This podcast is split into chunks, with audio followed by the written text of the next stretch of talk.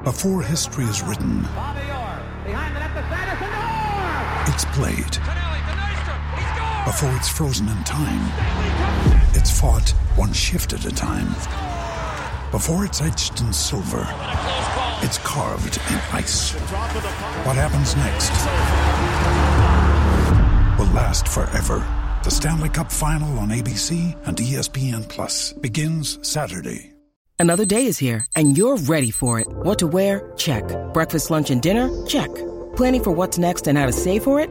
That's where Bank of America can help. For your financial to-dos, Bank of America has experts ready to help get you closer to your goals. Get started at one of our local financial centers or 24-7 in our mobile banking app. Find a location near you at bankofamerica.com slash talk to us. What would you like the power to do? Mobile banking requires downloading the app and is only available for select devices. Message and data rates may apply. Bank of America and a member FDIC.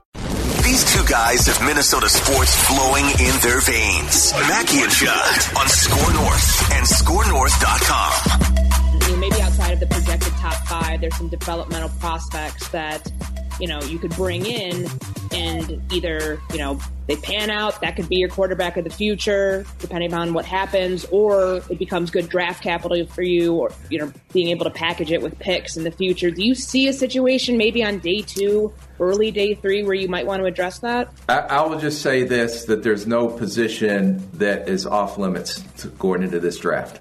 I'll just leave it at that. Ooh, Tricky Rick.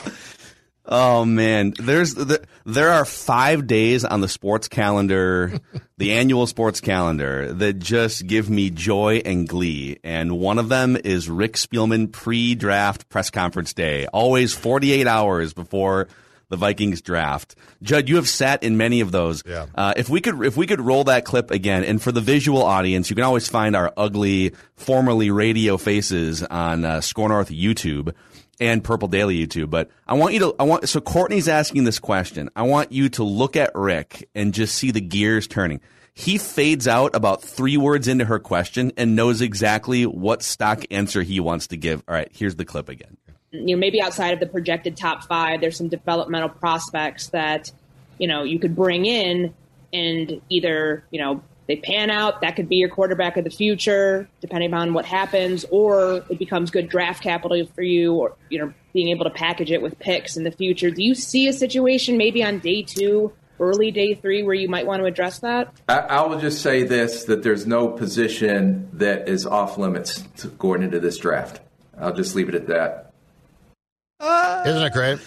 Yes. So there are Punter, dude. Punter's in play. He oh, just and so's confirmed kicker. Punter's SEC in play. kicker is too. And you know what else is? Long snapper. Long snappers, yep. So oh, it's in play. He didn't. He didn't rule it out. He didn't So- rule it out. Headline: ScoreNorth.com. the the Spielman presser, pre-draft presser, a couple days before the draft starts, always it, it's got some. I, I believe the word is tenants to it. It's got some. It's always got the same tenants to it.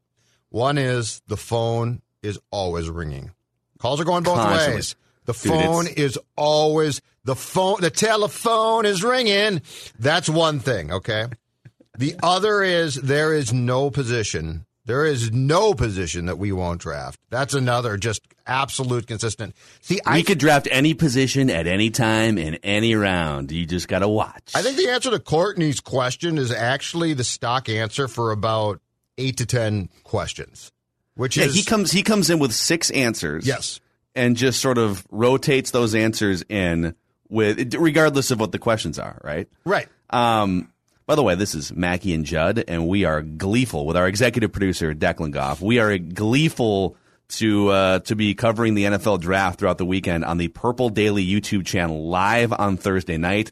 It will likely be, according to the Twitter poll I put up last night, my Michael Jordan flu game after my second Pfizer shot, with you guys being like Rodman and I get who was carrying him? Was it was it Pippen? I mean, Judge the That's Jordan Pippen. of the show here, Oh, so oh, it would be like if oh, Pippen oh, had the flu. And like it was thought flipped he was. around. You've, Yeah, you've oh, hurt okay, Declan's all right. feelings. He, Dude, you're clear. You're the coup coach. I'm all right, he's a good. clearly- He's, I, I'd have to go Steve Kerr. I'm gonna, I'm gonna hit the game-winning shot when you need me the most. I'm telling you, here's here's your problem, I'm Phil. invincible uh, outside of that. Here's your problem, Phil. So so the, the shot is tonight, or the when- shot when's is the shot? The, the shot is tonight at 5:30 Pacific Okay. time, 7:30 Central time. You might have issues in the morning. I think by tomorrow night you're fine because I was I was so I got the shot. Now I I got the one and done Johnson and Johnson shot, but I got the shot, and f- after I got the shot, I felt a little bit off. Not bad, but I felt a little bit off. Like that was something's weird. And You then pounded those. You pounded those blood clots out. too. and then I oh yeah oh I no I just smoothed them through. Just swallow- Come on blood clot, good blood clot, good blood clot. Come on blood clot, get through there. Ah, I'm good. Clear, clear. I defibrillated myself. So then on Sat, so I got the shot on a Friday. Saturday morning, I felt awful, and I felt awful like I was getting the flu until about, I want to say about two thirty or three, and then after that, it smoothed out. I didn't feel great, but I was fine. So I think you might be Okay. fine by the time the draft actually um, commences. So I'm gonna. I, I might have to miss out on like our final mock draft shows tomorrow morning. But then I'm gonna take a nap, and then my Exactly. alarm's gonna go. My alarm's gonna go off. Yep. Yep. Here we go. Yeah, it's time. You, uh, boys. we, we we're, we're getting we're getting a flood of final mock drafts from all the big platforms. We're still waiting on Godfather and Toddfather mock, but I think we should dive into a pretty prominent platform with an interesting spin here. I want a mock. mock. All right, this uh, this upcoming mock draft from CBSSports.com, which is what teams should do, not what they will do or what CBS projects them to do. It's what they should do. Did you say present- CBS? on CBS. The NFL draft on CBS. Home of the Masters. yes. Where the azaleas are blooming. So this mock draft, this I want a mock session is presented by our friends at PXG because you know what? There's going to be a lot of general managers who whiff on Thursday night and are going to have a lot more time to golf in about nine months from now. And uh, that's where we would direct them to PXG, specifically PXG Minneapolis, which is a golfer's paradise.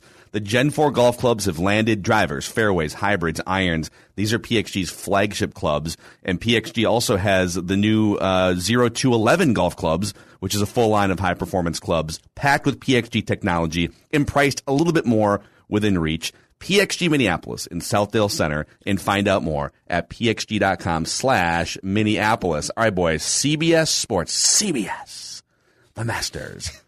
They are telling teams what they should do here. And so we're going to see what the Vikings should do, and then we will we will chime in with what we think the Vikings should do as we collect our thoughts one day before the draft. Trevor Lawrence, number one to Jacksonville. They've got the Jets Whoa! saying that they should they should draft Justin Fields number two. Your guys' thoughts? Um, I don't know about that one. I Yeah. don't. I don't know about and that. Might be that might be a little bit of a reach to to be different. Justin Fields is good, and I do think he should go in the top ten. Wilson, though, he's got some he's got some attributes, and I, I could see being convinced to go with him, which I think the majority of mock drafts are. So I would say that CBS is trying to be very different by having Justin Fields now be in a place where I think the consensus is very easily Zach Wilson.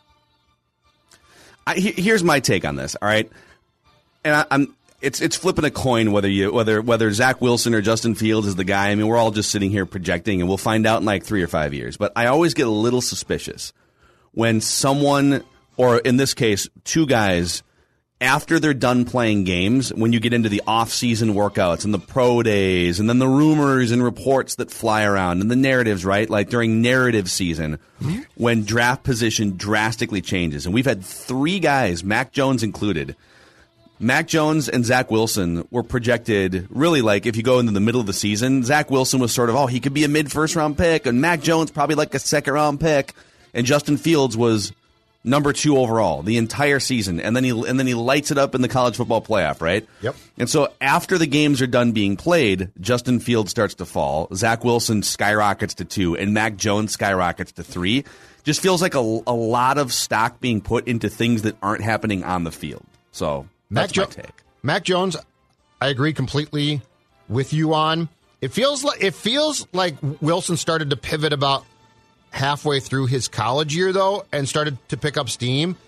The Mac Jones one, I just don't get. Like I don't get I don't that get one, and it's and I don't look. I think he's a first round pick, but I don't. If he goes third, I just think San Fran, I, that strikes me as a potential Trubisky. Ooh, but I like this. So in terms of what they should do, Zach Wilson being on the board, then San Francisco would gleefully pounce on yeah, that. no, that's a good one.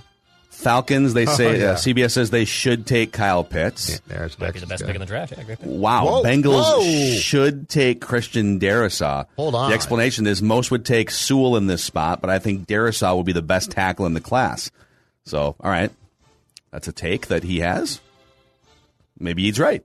And then Sewell falls to the Dolphins, Okay. who who should take him according to CBS. Okay. Lions taking Ja'Marr Chase. Mm-hmm. Panthers taking Rashawn Slater. Interesting. Broncos. Wow, Whoa. Broncos taking. Okay.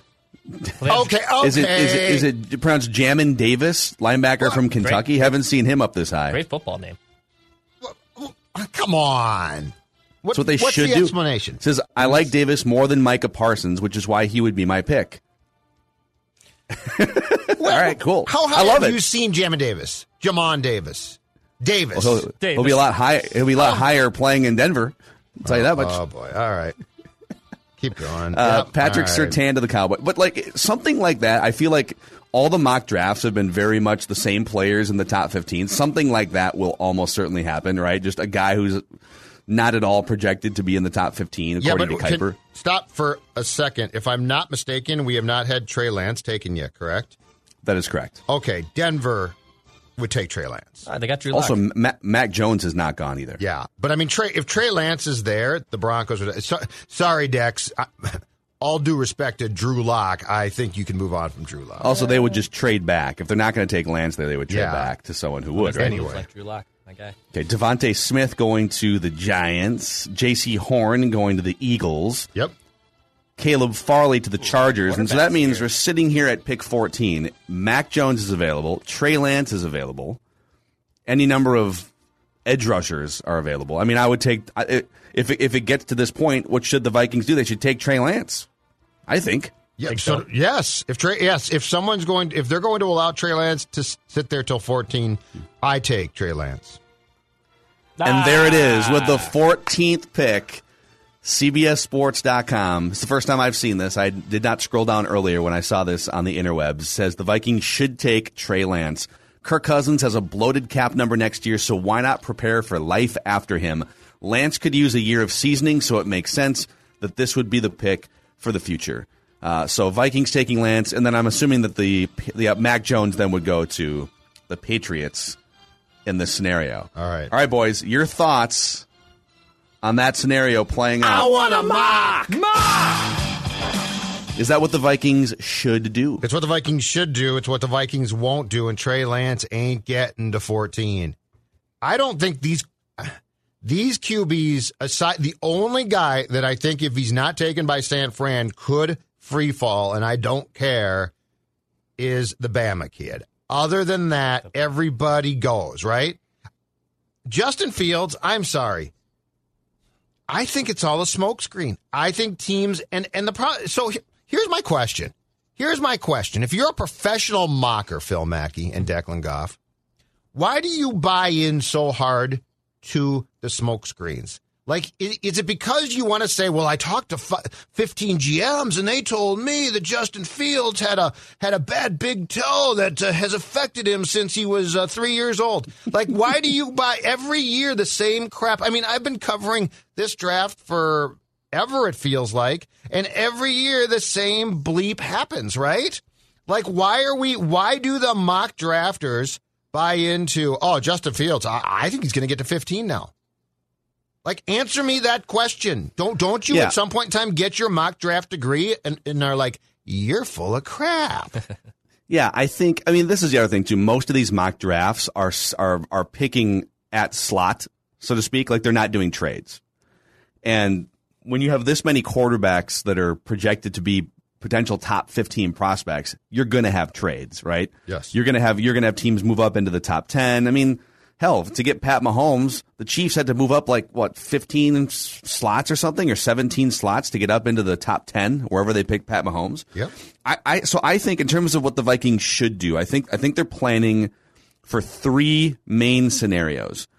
Scenario number one would be if the first like 13 picks in front of them are offense heavy, where let's say five quarterbacks come off the board early, all three of the top wide receivers, three offensive tackles, and then Kyle Pitts. Let's say let's say those 12 offensive players come off the board in the first 13 picks. If, if they're planning for that scenario, then I think defense is the pick at 14 or a trade back. A trade back is always, I would say, likely with Rick Spielman. Because really, like, are you going to take the 13th guy off the offensive side of your board, or are you going to take the first or second best defensive player off that side of your board? I think the value there would be defense, and that's what the Vikings would do. So that's one scenario they're planning for. I think I think the second scenario is if one of those three offensive tackles falls, it's probably just like I think, anyways, it should just be a no brainer. Whoever their top three offensive tackles are, mm-hmm. if they've got the if one of those guys falls to 14, that's a scenario that I'm sure they're planning for. But the third scenario, as laid out on CBSSports.com, CBS. CBS, CBS. Is if one of these quarterbacks falls. I'm sure they've done a bunch of simulations where, okay, guys, I know we need meat and potatoes. We need a we need a left tackle. We need a guard. Uh, we need an edge rusher. But what if Trey Lance or Justin Fields falls to us? What do we do? What do you think their answer is to that scenario 24 hours before the draft starts? I think it should be pull the trigger and draft one of those guys.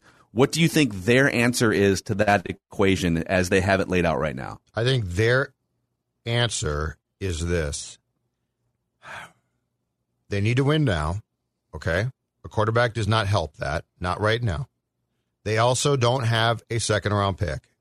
If a Trey, let's just say, and I don't think it's going to happen, but let's just say Trey Lance or Justin Fields gets to 14 and the Vikings have a chance to pick that player. I think you would have a quarterback desperate team, i.e., a Washington, who I believe has a second round pick, who would come up and make you an offer that the Vikings personally would love and would get you that second round pick back. So I think that's how it would play out. It's fun to talk about um, potentially taking a Lancer Fields. I personally would do that. But I think you have to weigh, fair or not, the pressure on this administration currently to win immediately. And if you take a quarterback, you are almost saying we're safe. Now, if they've been told behind it, the scenes, you know what? if you win eight, six to eight games, we don't care. That changes the dynamic. But if they are, if they're under the intense pressure that we expect, which is Mike, you have to get back to the playoffs. I think the scenario is they would trade back, they would get a second round pick, they, they would keep a first round pick, um, and adjust from there. That's what I think. And and I think uh, to me that scenario is something that you talk to the Wilfs about, right? Isn't that part of your planning in the last couple of weeks? Say, all right, guys, listen, just want, want, want, we're going to be good employees here. We're going to keep our bosses in the loop and get your feedback. Uh, we're going to manage up here. All right, Mark, Ziggy, let's get on a Zoom call here and let's talk about this. So obviously, to help this year's team, offensive line, defensive line, those are immediate needs and also things that are just good to have. Uh, whether you're rebuilding or trying to win, like you want great players in the trenches. And so we've mapped out for those two scenarios. But the third scenario we need your blessing on. If Justin Fields or Trey Lance or Mac Jones, but let's say Justin Fields, Trey Lance, if those guys fall to 14, we need your blessing that we can pull the trigger on a quarterback of the future that won't help us potentially at all in 2021. So we might lose a game or two more than we ordinarily would because we're not helping this year's team. Are you guys going to be patient with us and and ride this thing out for a five year rookie scale contract window, which is the reason why we would draft this quarterback? And if and if their answer is, well, we really need to be putting eggs in the 2021 basket, then they just would flat out not draft a quarterback, right? Then they would just trade back to save their jobs and to to get value for 2021. But I think that would be the wrong answer by ownership. If you have a chance to get a 10 year quarterback, even if it's only like a 40% chance he pans out, Yep. and there's a 60% bust rate, right? You have to flip that coin sometimes, and the Vikings really don't. And look at what Green Bay did last year. We all mocked them, right? We all mocked them for taking Jordan Love. And you know what? We might be mocking them a year from now when Aaron Rodgers is still the quarterback there. But they needed a piece last year to win now, right? They needed a piece to help Aaron Rodgers win now. He wanted Justin Jefferson. He obviously wasn't there. They still could have gotten a wide receiver. They didn't make the, that trade to move up, so they took a quarterback. So they did not get a win now player, and they were on the doorstep of going to the Super Bowl. So I, I know the Packers, look, we can mock them for that Jordan Love pick, but at the same time, they took a quarterback there when they needed a win now player to help Rodgers, and it still worked out for them. And Jordan Love could still be their quarterback of the future. Well, you could you could argue both ways. You could say it worked out for them and that they were a Super Bowl contender, but you could also say, well, if they would have had just a Justin Jefferson caliber player, they they, would have won the Super Bowl. True. And I still mock them because Yes. it is ridiculous when you have one of the greatest quarterbacks of all time to draft Well, his that's a little bit replacement when you're in a Super Bowl win now window. Yep. I'm just a pa- I'm just a closet Packer fan. I just wanted to bring that back to the show. So I Clearly. I think there's only one way tomorrow that would indicate to us that, that the Vikings have drastically um, altered the course and are after a QB, and it's it would be Lance. I think it would be Lance Fields, but not uh, Mac Jones. The only way that I think that we, we would see a seismic shift is if why they have been trying to trade up, which we know that they were, and for all we, we know they might still be trying to do, Phil, would be to take a QB. So, like, if the quarterback fell to them at 14, I don't have a lot of confidence that they wouldn't trade back and take that guy. If they trade up, my initial inclination would be that they're afraid that they're not going to get in on the uh, offensive tackle party. But the other thought process would be have they definitely decided to be incredibly proactive and, and let's say try and make a trade with the Dolphins to take Yes. Lance or Yes. F- Field. So if they're still trying to trade, Yes, that would actually change the dynamic there. Love it. Love it. We are one day away from the NFL draft. Uh, Mackey and Judd and Purple Daily are going to be all over it the rest of the week. And you can find our live NFL draft, Vikings draft special on the Purple Daily YouTube channel tomorrow night. And we're going to, so we're just going to hang out. We're going to enjoy a couple of beverages and we're going to watch the draft play out and speculate along with you guys. And then once the Vikings make their pick, we will quickly transition to uh, Vikings vent line right in the middle of our live stream, and we'll welcome people into the show. So, all right, we're gonna we're gonna take a deep breath and make our final predictions before the NFL draft. Twins can't win a game. We'll see if there's some Twins predictions. Write that down in an accountability session coming up next on Mackey and Judd. Yeah, most sports talking heads make predictions, then hope you forget about how wrong they were. But not Mackey and Judd. Write this down. This is the big leagues, where we own our terrible predictions. Write that down. And keep track of each other's batting averages. It's Write That Down. Write it down. You like writing things down? With Mackey and Judd. Yep. We're the only group in all of sports media that has the cojones to actually keep track of our predictions, batting averages. We put our reputations on the line every single time we do this segment, boys. The pressure, really. I mean, our livelihoods are on the line every time we have a wrong prediction. This sounds like a bad idea, actually, then. Maybe we should stop doing the segment Can we- before our bosses find out how low our batting averages are. Yeah, well, some of us don't have to be concerned, and some of us have to be very concerned. Let's just put it that way. Well, actually, there's a. Let's just say there's a lot of movement, a lot of a lot of Yeah. action this week. I'm excited for the accountability session. here. So write that down. And by the way, we're going to get uh, last minute replacement here. Cooper, our friend from UMD, is going to jump in as the guest listener predictor. But this write that down session is powered by Federated Mutual Insurance Company. So. You know, Federated is here preaching safe driving. We should all really be preaching safe driving. It always drives me nuts when people are reckless on the roads. 43,000 Americans died in car crashes in 2020, which, even though there were fewer people on the roads, that's more than died in 2019. So uh, there's a lot of things happening outside of our control right now, but how we drive is really not one of them. We can control how safe we are in cars. So for your safety, for the people around you, let's all remember to drive safely. The My Shield portal at federatedinsurance.com has great safe driving resources for you and also for your employees if you're a business owner out there. Federated Insurance, where it's our business to protect yours. All right, here's how it works, Write boys it down. You like writing things down. three predictions from everybody each week. They must be quantifiable. We keep track of batting averages and home runs. And if you want to be part of the segment, you can send a DM uh, either on Twitter or Instagram to at Phil Mackey or at Dex's tweets. And on Instagram, he's at uh, the underscore Dexter. If you want to be part of the action here, should we jump right into the accountability session here? Any any words from anyone before we rip the band-aid off? No, I'm excited. I'm you excited. should be actually. Yeah, you I am. should be I'm excited. very excited. week. So Judd Zulgad, who has been uh, the Mike Trout of Write That Down, the reigning defending batting average and home run champion. Great run for me. Oh, two wrong. Oh, that's only too wrong though. It's slipping Well. for you though. It's slipping Oh, for we you. all You're- know, oh, no, no, no, no. Speak It's- for yourself, Mr. Zolga. We are. It's slipping a little bit, but I'm going to tell you right now. This is going to, to be fo- followed up by a closed clubhouse. We're going to meet. We're going to talk. Look, I am working my ass off right now on write that down. Okay, to quote Rocco Baldelli, and I am. You know what? It's just a rough stretch right now, but it'll be fine. Why don't you? Uh, maybe you should have Alex Colome uh, predict a couple for you in some low leverage prediction no, that's not how I manage. See what happens. That's not how I manage. So, uh, so you said Mm-hmm. the Vikings. You're you're regressing to the mean a little bit here. You said the Vikings will sign a free agent left tackle before the draft. Now, if they sign one in the next 24 hours, there's a, there's a few like before the draft things in today's session Sure. that we're going to take off the board. I just don't I don't I don't know why they would do that before the draft at this point. Uh, and then you said the NFL will change the fumble out of the end zone rule this offseason. I feel good and about this still.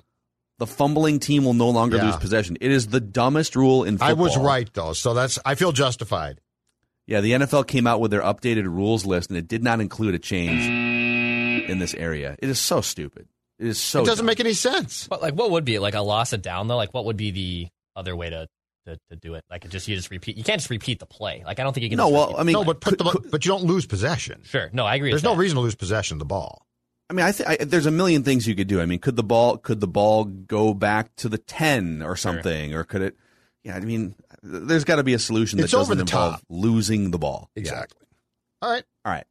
All right, I had a couple things come off the board. I told you guys the Twins would score at least seven runs in a game between last week's Write That Down and this week's. I think they did it that night, They did. or that day. And you almost mistaken. said ten, which which would have been That's a a- home run.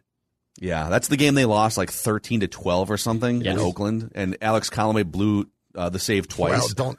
Yeah. It's a his week. day for him. uh, and then I said at least one of these three men, Zimmer, Spielman, and Cousins, would no longer be on the Vikings when the 2021 draft. Right, whoops, hit the wrong button there. okay.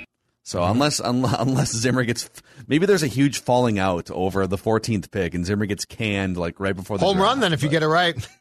Yeah, at this point. Oh, All right, boy. listeners had a bunch of things come off the board.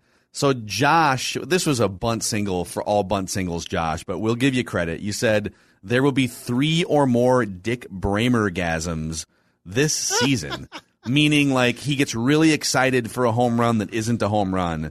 And uh, I'll trust him. He's been keeping track. There's been I've heard, I've heard two for sure this season. Two nights ago And okay, in Cleveland, there there was a Cleveland player who hit a ball into the netting foul, but it did look fair. And because Dick is is watching the game on TV from here, he got really excited. He's like, "There's a home run!" Oh no, it's not. yeah. So So, uh, so he, he, I congratulations, Josh. It's correct. Okay, Cooper said, and by the way, I think I, this may be the same Cooper. I don't know for sure, but we'll find out in a minute. That the Wild and the Wolves uh, would both make the playoffs in the upcoming season. Well, the Wild are going to make the playoffs. The Wolves are just running out of runway, and the Western Conference is lucky that there's not about 25 more games. Okay, for this rabid winning franchise, three straight wins. Uh, Simon had a parlay. He said on the next TV contract, the NFL and Major League Baseball will be on ABC and the NHL will be on Fox. Well, the NHL just decided on ESPN and Turner as their broadcast partners. Good moves. And I don't think there's room for Fox. Yeah, you guys are you guys happy with that? You two I am. puckheads? oh, it'd be great. I, yeah, I, I did want the glow puck back on Fox, but I, I'll I'll take this. This is fine. glow puck was never coming back, Declan. I'm sorry. They're ahead of their time. They're ahead of their time. Uh, yeah, and it sucked. Speak for yourself. Uh, Jared said this was a five league parlay for soccer. I'll kind of sort of start at the back. International soccer. He had Bayern Munich winning Bundesliga. I believe they're leading. He had Atletico Madrid winning La Liga, Juventus winning Serie A, and uh, Paris Saint Germain winning League One. And I believe all of those are sort of in line to happen. However, he had Tottenham winning the English Premier League, and they are like 25 points back with about a handful of games to go. Mathematically impossible Didn't they fire the gaffer? for that to happen. Didn't Tottenham fire the gaffer? They may have. It's been a very tumultuous season for Hotspur and Hotspur fans. Oh boy, look at this. Look at and that. this is one of, one of the best weeks of the season for any of us. Declan Goff had three things come off the board. Uh, number one, you said between now and the start of the next NBA season, there will be a credible website who revisits the 2020 NBA draft, and Jaden McDaniels will be listed as a top 10 pick of the redraft. And so, what, theathletic.com already did Yeah, this they did this it, week? They did it one week after I predicted it. Yes.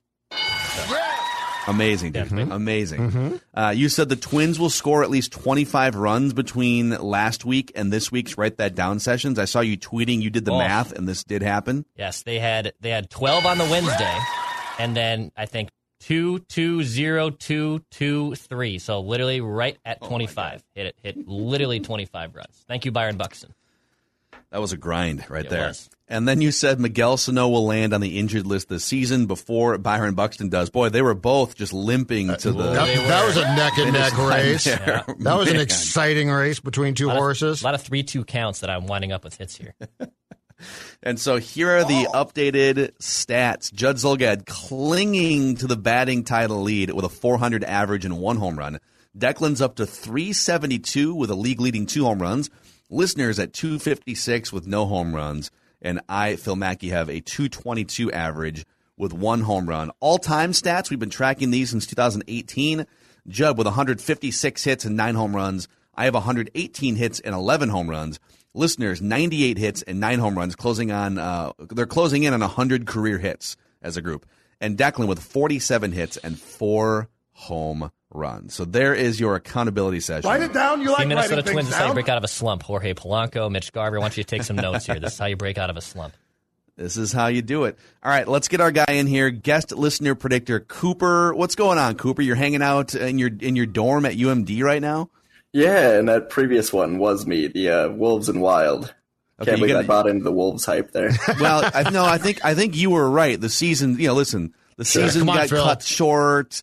Uh, I think if the Wolves had like 40 more games, the Western Conference would be in trouble here. So, Right, uh, right, right. Are you skipping class to do this with us right now? no, luckily classes ended yesterday, so I'm available to be here. Okay. okay. All right, so here's how this is going to work. We're going to go around the room three times. We'll start with Cooper, and then Judd, Declan, back to me, Phil. Three trips around. Predictions must be quantifiable. Cooper, lead us off. Write this down. All right, um, Alex Colome will end the season with more blown saves than saves for the Twins. No faith, you guys. It's a long season. He's been a oh. reliable reliever. I- All right. Cooper's onto something here. Oh. Write it down. You like writing things down. Back to Judd. I'm going to come off the top rope on this one. Oh boy. Alex Colome will be DFA'd by the Twins this season. He will Oh, be wow. designated for assignment. He won't get the chance. He won't get the chance to complete the year at some point in time before we're done here. He, now, now that doesn't mean he'll be gone for sure, because th- then, of course, if he's not claimed, but he will be designated for assignment at some point during the course of the season. Okay. All right. I think. All right. Sometime. All right. I'll just. I'll save it. Write that down. I'll save it. Uh, I'll save it. Okay, Declan. All right. Uh, the Twins will win their next two series against Kansas City and Texas. KC is a three gamer, Texas is a four gamer. So I'm going to say, though, the Twins will win their next two series against the Kansas City Royals and Texas Rangers. See, I, I just want to say, all right, Declan and I Write it down. You like writing things down. are going to be tracking today. I feel like sometimes you sometimes people go a little too aggressive toward a trend that's happening, and I think Declan and I sense that there's going to be some trends shifting with the mm-hmm. Twins, and so I'm going to say this about Alex Colome. Write this down. At some point in the next month, so I'll say by the end of May, just to make it easy for you, Declan. Okay. By the end of May, Alex Colome will string together at least four straight scoreless outings. Okay. So my, I want to tell you that he's going to get back on track. He will string together at least four straight scoreless outings between now and at some point between now and the end of May. Okay. And uh, and I'm saying scoreless in terms of runs that are attributed to him. Like if he if he comes in, so for instance, if He he comes in earned with with the bases loaded and Tyler Duffey has loaded the bases, Right. And he and he gives up a bases clearing triple, and those three runs are attributed to Tyler Duffey. That counts for, For me. sure. if he strands that runner at third What if base. he's pl- playing for the Saints by May 15th? That doesn't count, right? Well, he just, I didn't- I he mean, just- technically, I he- didn't- he I didn't say specify what like the he's team. lights out for He the didn't Saints. specify the team. I noticed that DFA too. not claimed, and then he's with the Saints. Are we I am not. that? I am not specifying a team or a league. I, all I'm telling you is four So if he goes to the at least four Mexican. League and, and strings together four consecutive scoreless outings, he's in great shape. Listen, man, I'm in last place in the batting average race here, Yeah, so no, I just no, need some hits. Write it down. asking- You like writing just asking things down? questions, you know, just friends talking. All right, back to Cooper. Your second prediction. All right, boys. So I gotta ask the Larry the Larry Brown prediction that is off the board completely, right? Yes, finally. Uh, Judd, Judd's Larry Brown prediction is off the board. Yes. All right, tell me if this is illegal now, but segment's just not the same without it. So I gotta say, Thank you. Larry Brown will coach again. I love it. I love it, and it'll We got it'll, it'll stay on the board. back. We'll coach So again. so Larry Brown So will he's on the again. clock again, either coaching or death. He, Yep. he either has to coach again or die for this to come off the board. That's awesome. I'll tell you what, we're gonna have to do a Larry Brown tribute show if that dude passes away at some point. I think we might have to like name the bat, yet. like name the bat after him or something. We give out at the end of the year. We'll have to just like name it the Larry we've Brown lost Award. the bat, but or like yeah, one prediction that like was the long or the longest lasting prediction of the year or something. Like we have to do. We'll do something where the Larry Brown Award goes to someone. I love it. I love Write it. it down. You like writing things down. Cooper keeping the dream alive. All right, back to Judd. All right, continuing on the thread with my twins' doom and gloom because it's all falling apart. The twins will make a change at hitting coach this season. They will fire the hitting coach. His name is Edgar. Is it Varela? V A R E L A, V A R E L A. Not gonna, not gonna, not gonna- L A. not gonna work here anymore. He will Yeah. be, be because the move du jour in baseball in 2021 is not to fire immediately the pitching coach or manager. It's the hitting coach. So I think that with the Twins' offensive woes, the hitting coach will pay the price and be fired. Is there a better and more sort of, um, I guess, is is there a more irrelevant scapegoat in sports firings than firing the hitting or No. pitching coach of a baseball team? You know, I think the pitching coach is a better guy to fire if you don't like that end of things. But I think the I think you're right. I think when you fi- when you like it's always the default, right? The Cubs I think have done it, the Mets, Yankees, the offense ain't going well. What should we do? Let's fire the hitting coach. Yeah, and it's just a, it's an So easy right. way to buy like thirty free days of the media and fans getting off your back. Like, okay, we got to give the new hitting coach some time to work with these guys. All right, So true. All right, well, okay. Write it down. You like writing things down. Put the pitchforks down for a second. Okay, Declan. All right. Byron Buxton will be top five in the American League in home runs by the All Star break. So right now, Byron leading the MLB, I believe, in home runs right now. He has seven. Wow. Or at least is pacing the American League. But Byron Buxton will be top five in the American League in home runs by the All Star break. So he will he will continue his power surge. Yeah, him and Cruz both have seven on the season.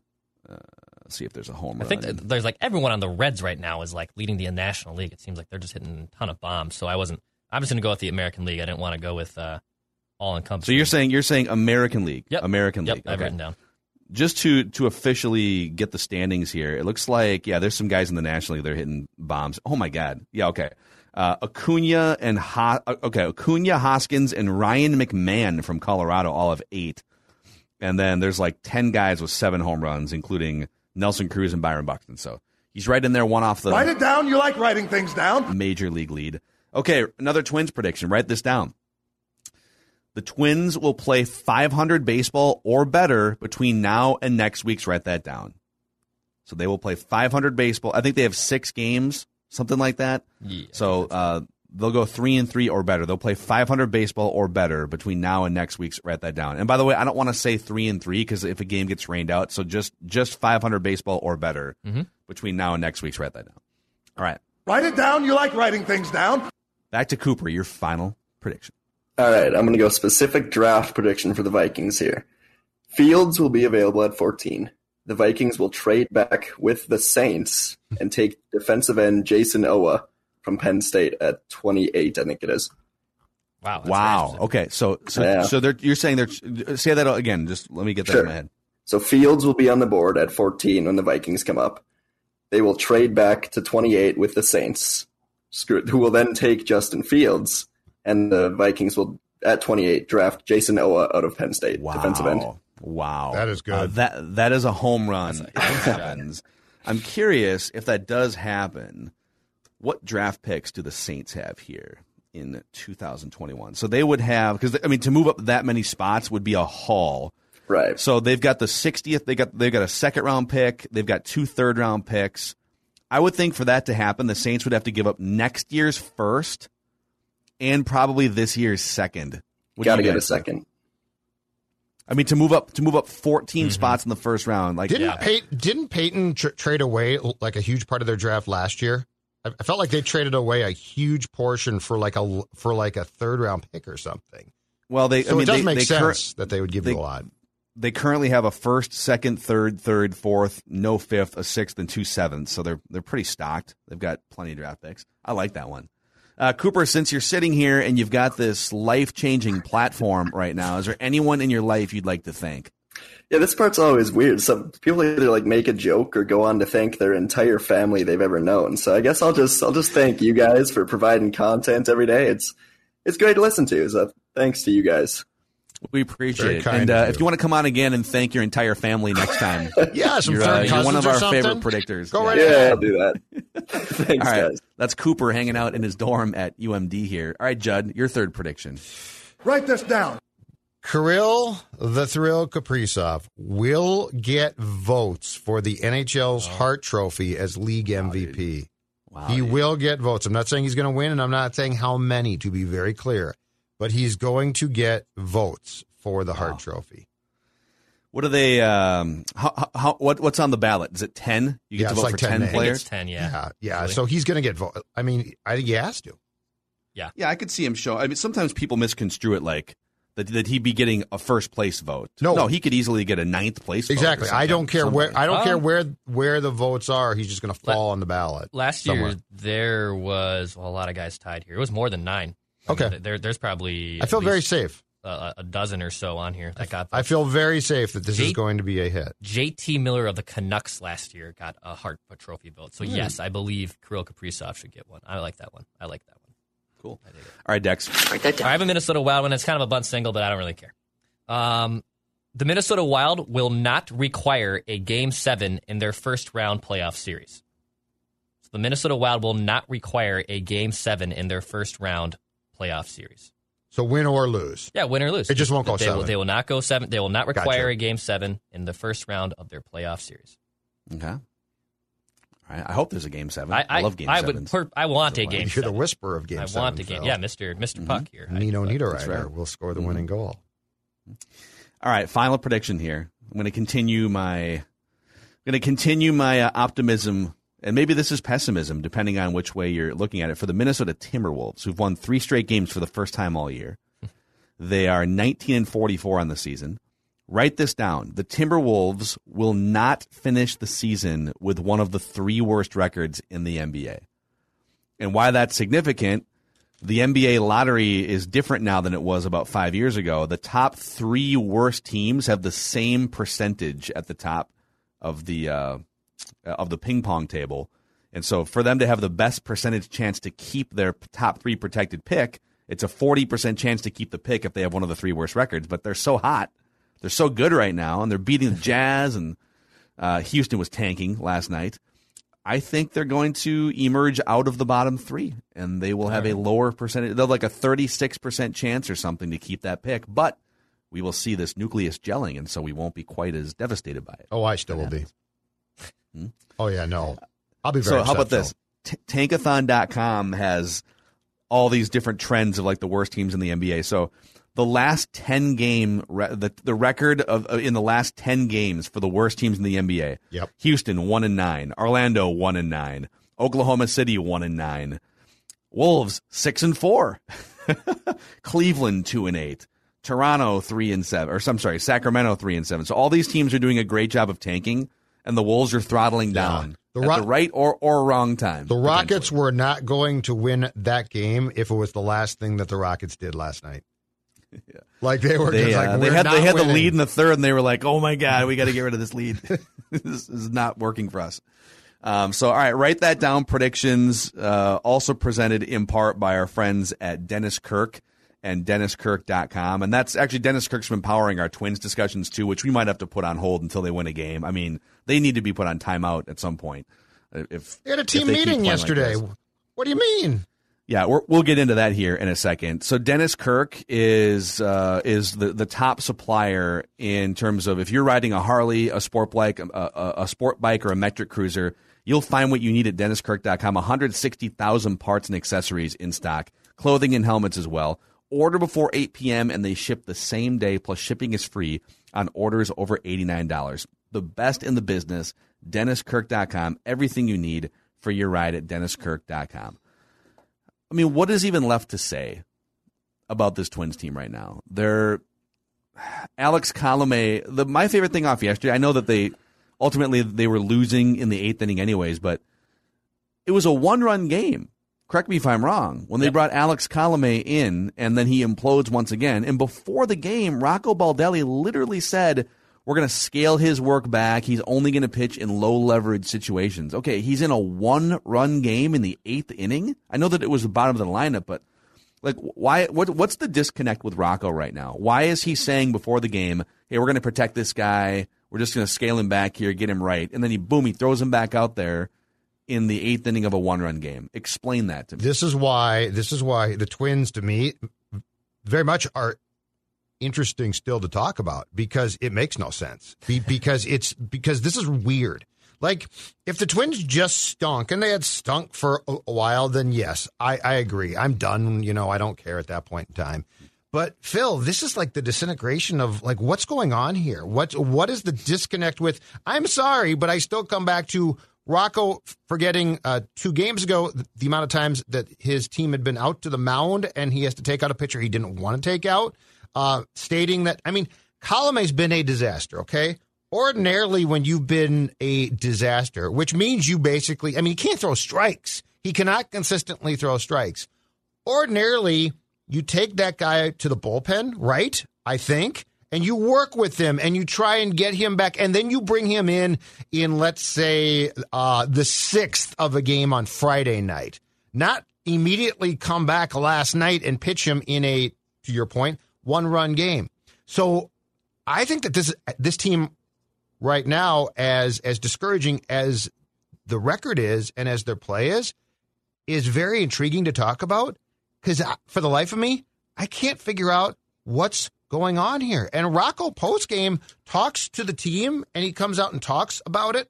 And Phil, he makes it sound like, oh man, I mean, they're trying really hard, but I mean, it's just a very bizarre thing. Yeah, we had we had actually had the clip of it.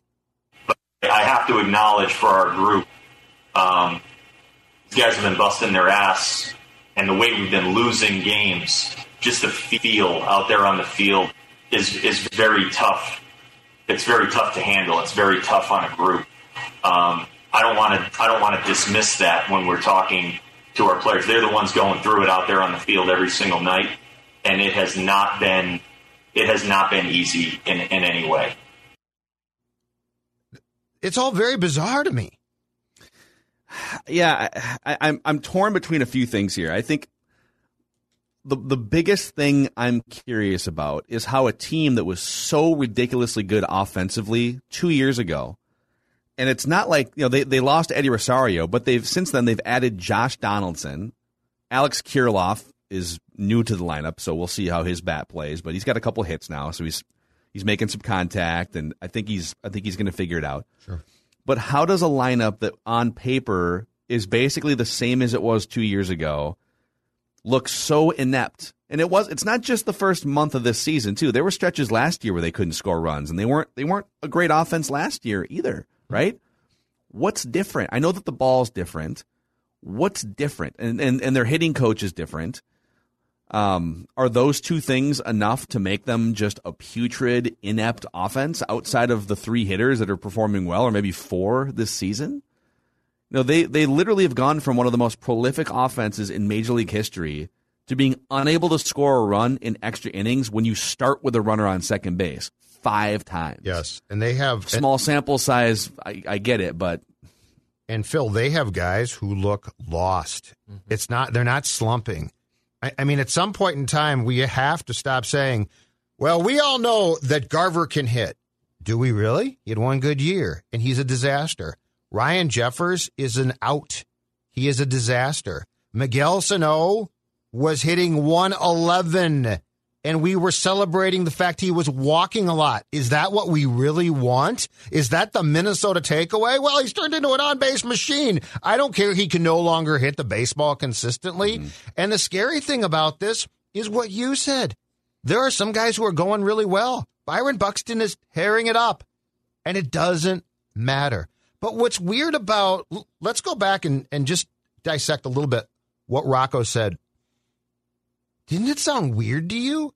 Like it's almost like he's like, well, I mean, they're working hard and and and we're losing games and okay, I get the fact that you've lost tough games, but I know exactly why. I know who's struggling. I know that that Rocco's had really bad games and and his decisions have turned out to be flawed.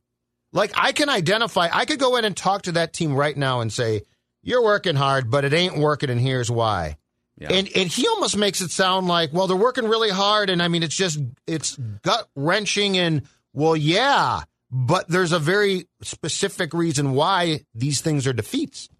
Here's what I worry about a little bit with this with Rocco, and that it's it's not that hard to be a front running manager. Like when you have a great team and they get off to a great start, and everything's and you're going to have some ebbs and flows throughout a season, but you get off to a great start and you're mostly out in front in the division, and the and the bats are mostly hot. And Maeda starts the season great last year, right?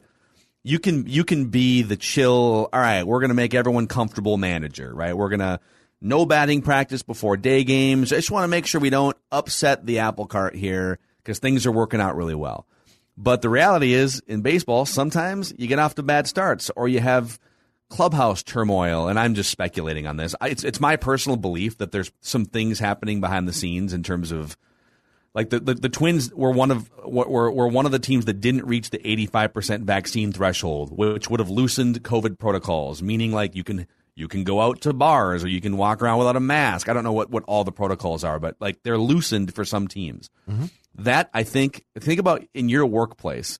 If you had a split, and I'm not even like forget about taking sides. If you had a philosophical split on something that affected the life and the lifestyles of of everyone around you, right? There'd be some. I think I just I sense that there's tension.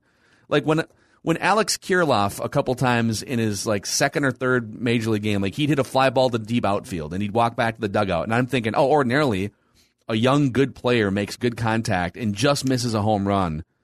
There'd be six or seven guys waiting for him in the dugout to give him high fives and to say, "Hey, dude, you're on it. It's all good." Like you got this. And he just walks in the dugout and no one's paying any attention. Stuff like that, where there's there's just no life. There's no and I get that some of that stuff's hard to quantify, but it just it feels like th- something is off. And you've mm-hmm. been saying it for a while here with this team. And it's going to take the manager to turn that thing around. It, I don't buy that this team is all in, cohesive, they're all on the same page, and they're just getting unlucky. Right. I don't buy that. I'm with you. I don't think they're just getting unlucky. I think it goes beyond just like getting off to a bad start and being unlucky. And it's up to the manager to help navigate the group through the choppy, turbulent waters. And and and I don't know that he's had to do that ever in his career. Like he this is the first time that we're going to find out can you get this group all on the same page, feeling good about itself, chemistry, everything and win some series. But then but then the start the starting point for what you're saying is how do you bring in Colome last night? Like you're trying to get, you're desperately trying to get him to feel good about himself. And, and just as importantly, probably, the team restore confidence with the team in him. And as far as I'm concerned, because he can't throw strikes, you put him in a position to solidly fail. Why would you do that? Like, he's not a Rocco's not dumb. He didn't just get dumb. That's what I don't get about this. And especially on back to back, and good. Especially on back to back days too. Like he pitched the night before, so he's already kind of he threw and he threw a boatload of pitches the night before. And guys like look, and I, I am not trying to I'm splitting hairs a little bit. Like Randy Dobnak hasn't pitched in five days. Like he, he hasn't thrown a ball in five days. It is a one run game. Yeah. I get it. You're still within reach, but wouldn't you want to go to someone who's more fresh and someone who hasn't been just who had just threw a bunch of pitches the night before and completely melted down? He went 20 plus innings without even allowing a ball in play. I mean, I know, and the umpire was a disaster in Cleveland all series. All, all the umps have been especially bad this year. I feel like even worse than normal. But he didn't even put a ball in play. He couldn't find the zone at all, and he puts his shoulders up on the one he walks in. Like, what? Come on! It's like, dude, no! Like you, you deserved what you got right there. It was bad. Uh, point of clarification. He actually didn't throw any pitches really on April 26th because the game ended uh, so quickly. He gave he, he threw three pitches the night before. Or two nights ago, yeah. Because it because it was bang. It was or yeah, two nights ago. It was bang bang, and, and not that. But I'm with Declan. He came out, he pitched, he imploded again, even though he only threw three pitches. And then the manager comes out right before last night's game and says, "All right, we're going to scale this dude back. He's not going to pitch in these types of games anymore." So in Rocco's mind is a one run game in the eighth inning a low leverage situation because it's the bottom of Cleveland's order? I mean, what are you doing? Right. Colome shouldn't pitch for like three days after what happened two nights ago. Right. And, and the next time he pitches, it should be a seven to one game. Yes. That's that's what he should be Early- doing. And then if early, preferably, Yeah. not the ninth, Yeah. Mm-hmm. not the eighth, earlier than that. That's what I don't get. And and the Colome thing to me, guys, is very weird because of this as well. I still can't get past as bad as the whole thing against the A's was a week ago Wednesday. I can't get past the fact that he was allowed to throw 49 pitches. That is so un-Rocco. Like that over is two, over two innings, Yeah, but I struggling, mean, nibbling. I would love I would love to sit down with Rocco and get the honest thought process and explanation for how like you dude, you run to the mound to lift guys who have thrown starters, who have thrown 85 pitches. And you know what? I might not agree with that, but that's sort of who you are. So like I I don't agree with it, but I get it. But how is Alex Colome throwing 49 pitches? One thing too, because I know I, I got this. uh, I was tweeting about Colome yesterday, and and a couple people were like, "Why does it?" I mean, they were down by. They needed to score runs to win the game anyways, and they didn't. So why why are you even talking about Colome? Because this all goes back to process.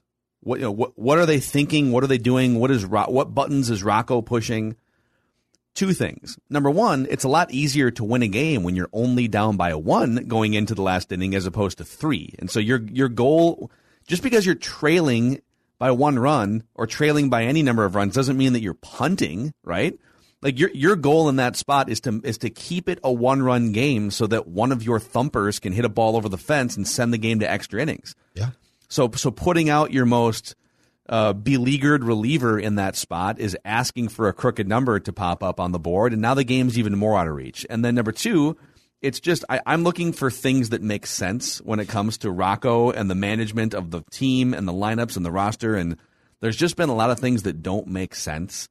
And I sometimes I think we're too hard on managers and bullpen decisions because there's a lot that goes into it. You're trying to manage over the course of 162 games, uh, and so there's going to be guys that you might rest on a certain day, or you know, late in the season you might run a guy out there for back to back games or something. There's just there's there's a there's some stuff that they know that we don't that you have to take into consideration. But what everybody knows is that Alex Colome is garbage right now Yes. And should not be pitching in a one run game in the eighth. And so why is he? I can see if it's the 15th inning and he's your last guy. All right, we got to run Colome back out there.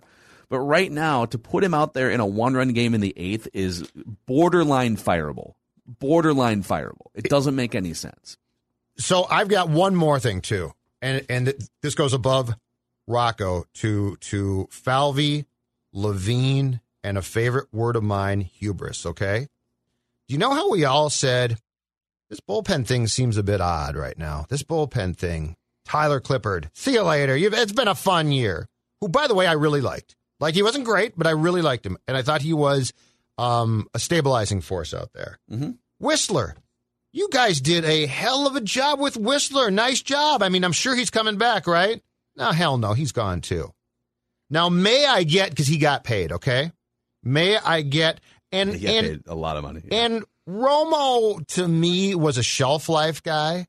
Yep. But but okay, so May gets paid, Sergio's gone. All right, I get that. But you know what, Phil? Bringing back Wisler and Clippard would not have been that that tough. And just to be like, yeah, ah, those guys were fine, but we we can replace them. It strikes me as a hubris about your ability to find pitching. When you've done a really good job, I thought of chemistry out there for the most part and of finding pitchers in your bullpen.